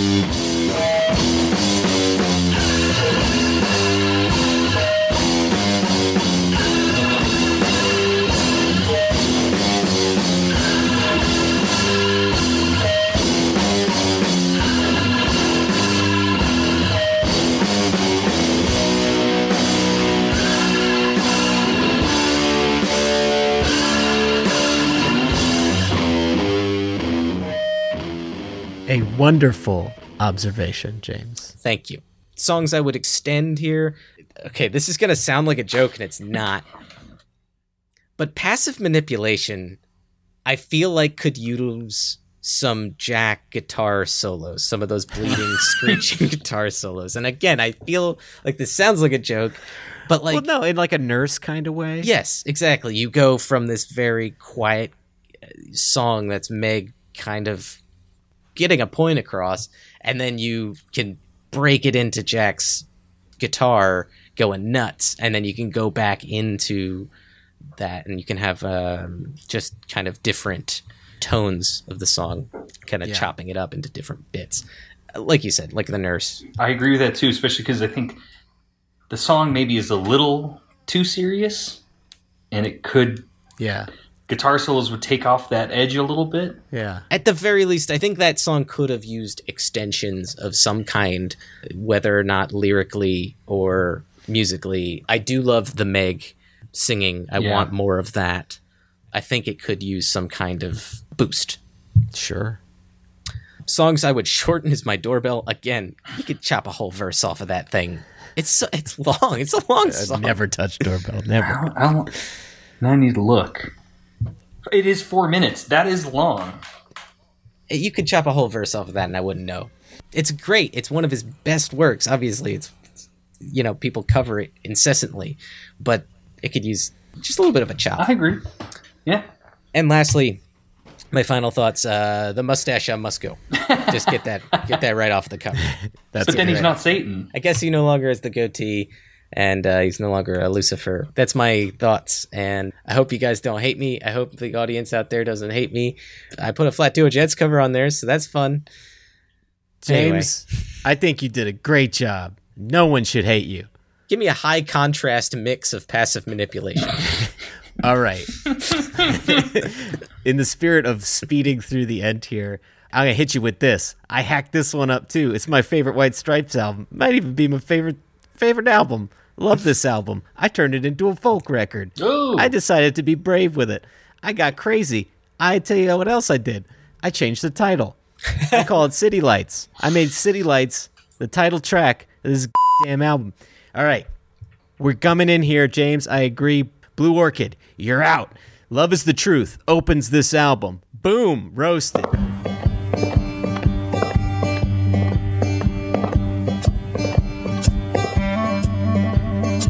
One thing you'll learn you can bet is that love is as good as it gets, and you'll get more if you give it. You can say that love's not really there and pretend that you don't really care, but you'll do better to live it. It's the right thing to do. Right into Take, Take, Take. Luke, you were on the right track. Love it, love it.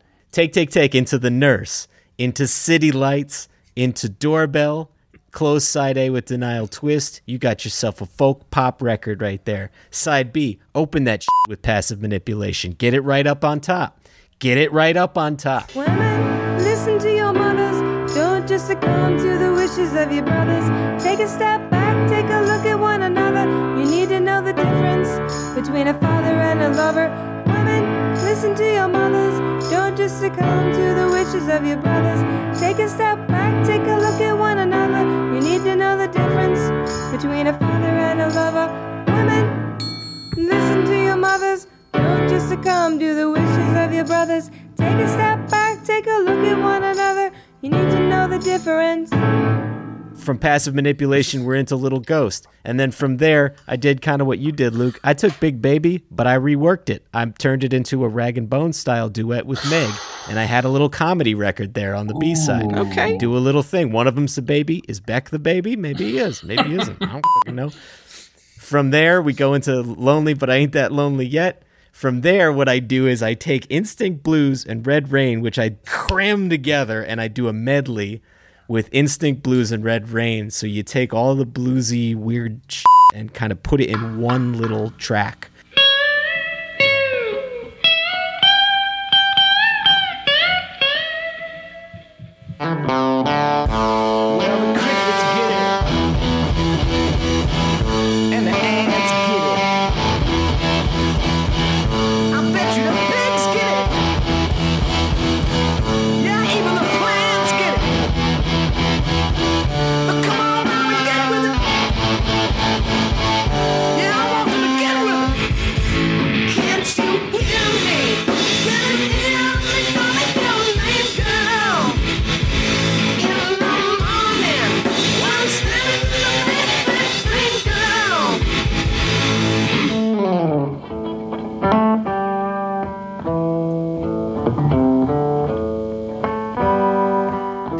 At the end there before we hit hard for the last track, White Moon. You close this thing with the song that closes the band. I would agree that White Moon is the logical conclusion of this album to me. I think White Moon is a a good closer.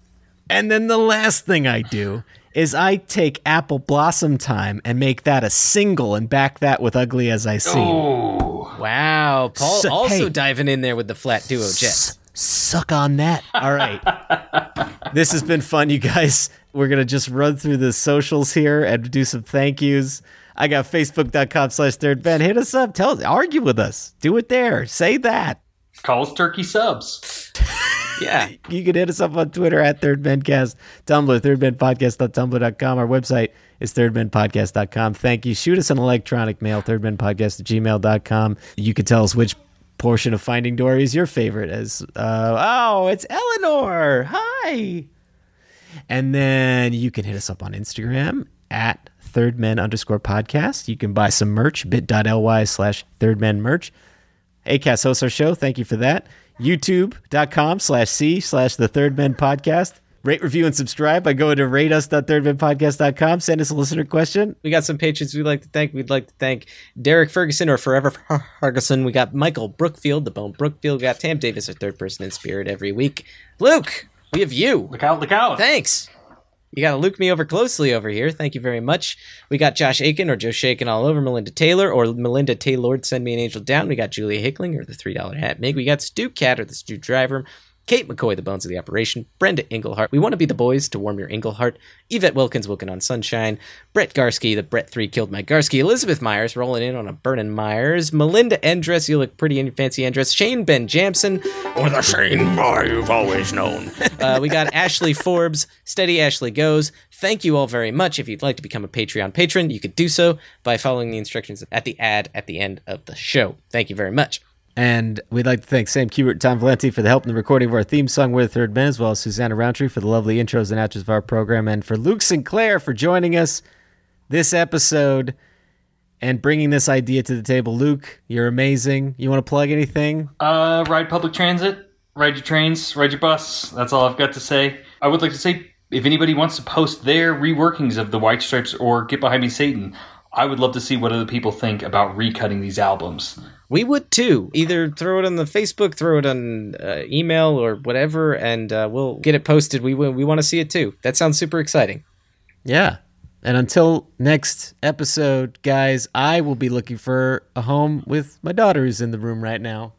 And I will be looking for a home with uh, Blue Orchid because get it out of here. It needs to find a new home. I'll be looking for a home with, uh, I don't know, with uh, the next four albums. Figure out what, figure out how they need to change. Let's do it. Let's let's slice them up. Let's give them new titles. Can we make an album exclusively of Boll Weevil? It's 80 minutes of Boll Weevil. Yes. For more information or to contact the show, visit thethirdmen.wordpress.com or email at thirdmenpodcast at gmail.com. Also visit at thirdmencast on Twitter and search The Third Men on Facebook. See you next time.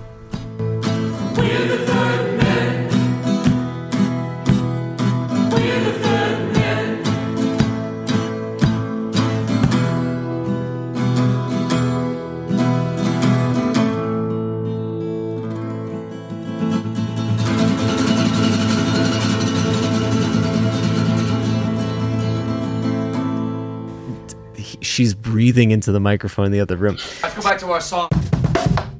Hey everybody, Paul here with a quick message for you. As James and I mentioned many times on the show, this podcast is 100% not for profit and a labor of our love for music. We pride ourselves in bringing you interesting, timely content as we have these past 100 plus episodes. Podcasting is, however, a weirdly expensive process, and we actually lose money on hosting, time, equipment, advertising, and all the other little things that we need to do to make these shows for you. So, to help break even on some expenses like those, James and I have set up a Patreon account where you can, if you like, chip in a few bucks to help keep the lights on. It can be as much or as little as you can swing, and all donations are greatly appreciated. The last thing we want to do is hound anybody for cash, so just know that listening to our show is always payment enough. But if you would like to help us out, that would be amazing. All right, that's all from me. Remember, you can head to patreon.com slash third men podcast and a huge thank you to everyone who's donated already. All right, everybody, I'll see you on the show.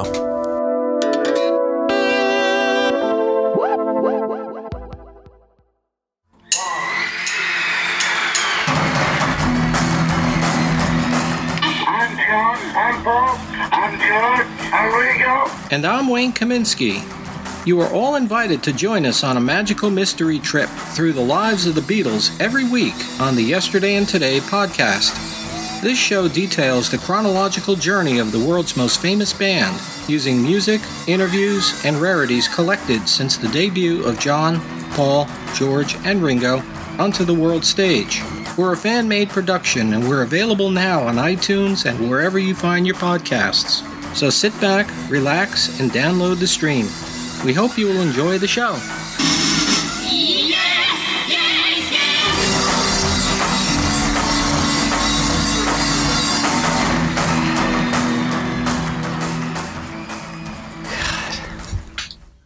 Are you guys pick? Is that picking up? I can A hear it, bit. but It's not bad.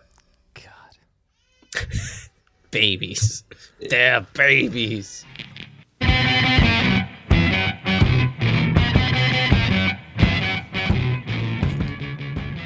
Paul, are you going to be okay? Is everything okay? I don't know if I can record. This is like, this is two days in a row. This happened yesterday too. So Susanna locked herself like a superhero in the bedroom with her for three hours.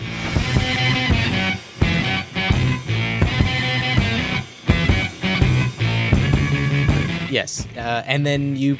Uh, I've had a drink, so this is drunk history. and then you, uh, you.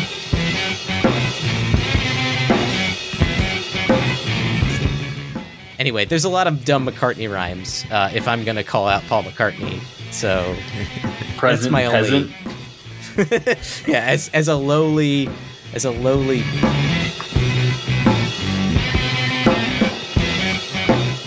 Blue Blood Blues. Uh, uh, not Blue. Blue Orchids. The kid is on the drum kit with the microphone.